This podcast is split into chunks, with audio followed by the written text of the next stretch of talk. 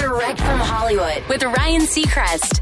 Charlize Theron's sci-fi movie The Old Guard debuted to huge numbers last month, already ranking as one of Netflix's top 10 most viewed movies. It seems pretty obvious a sequel will probably be coming, especially given the teaser after the credit end.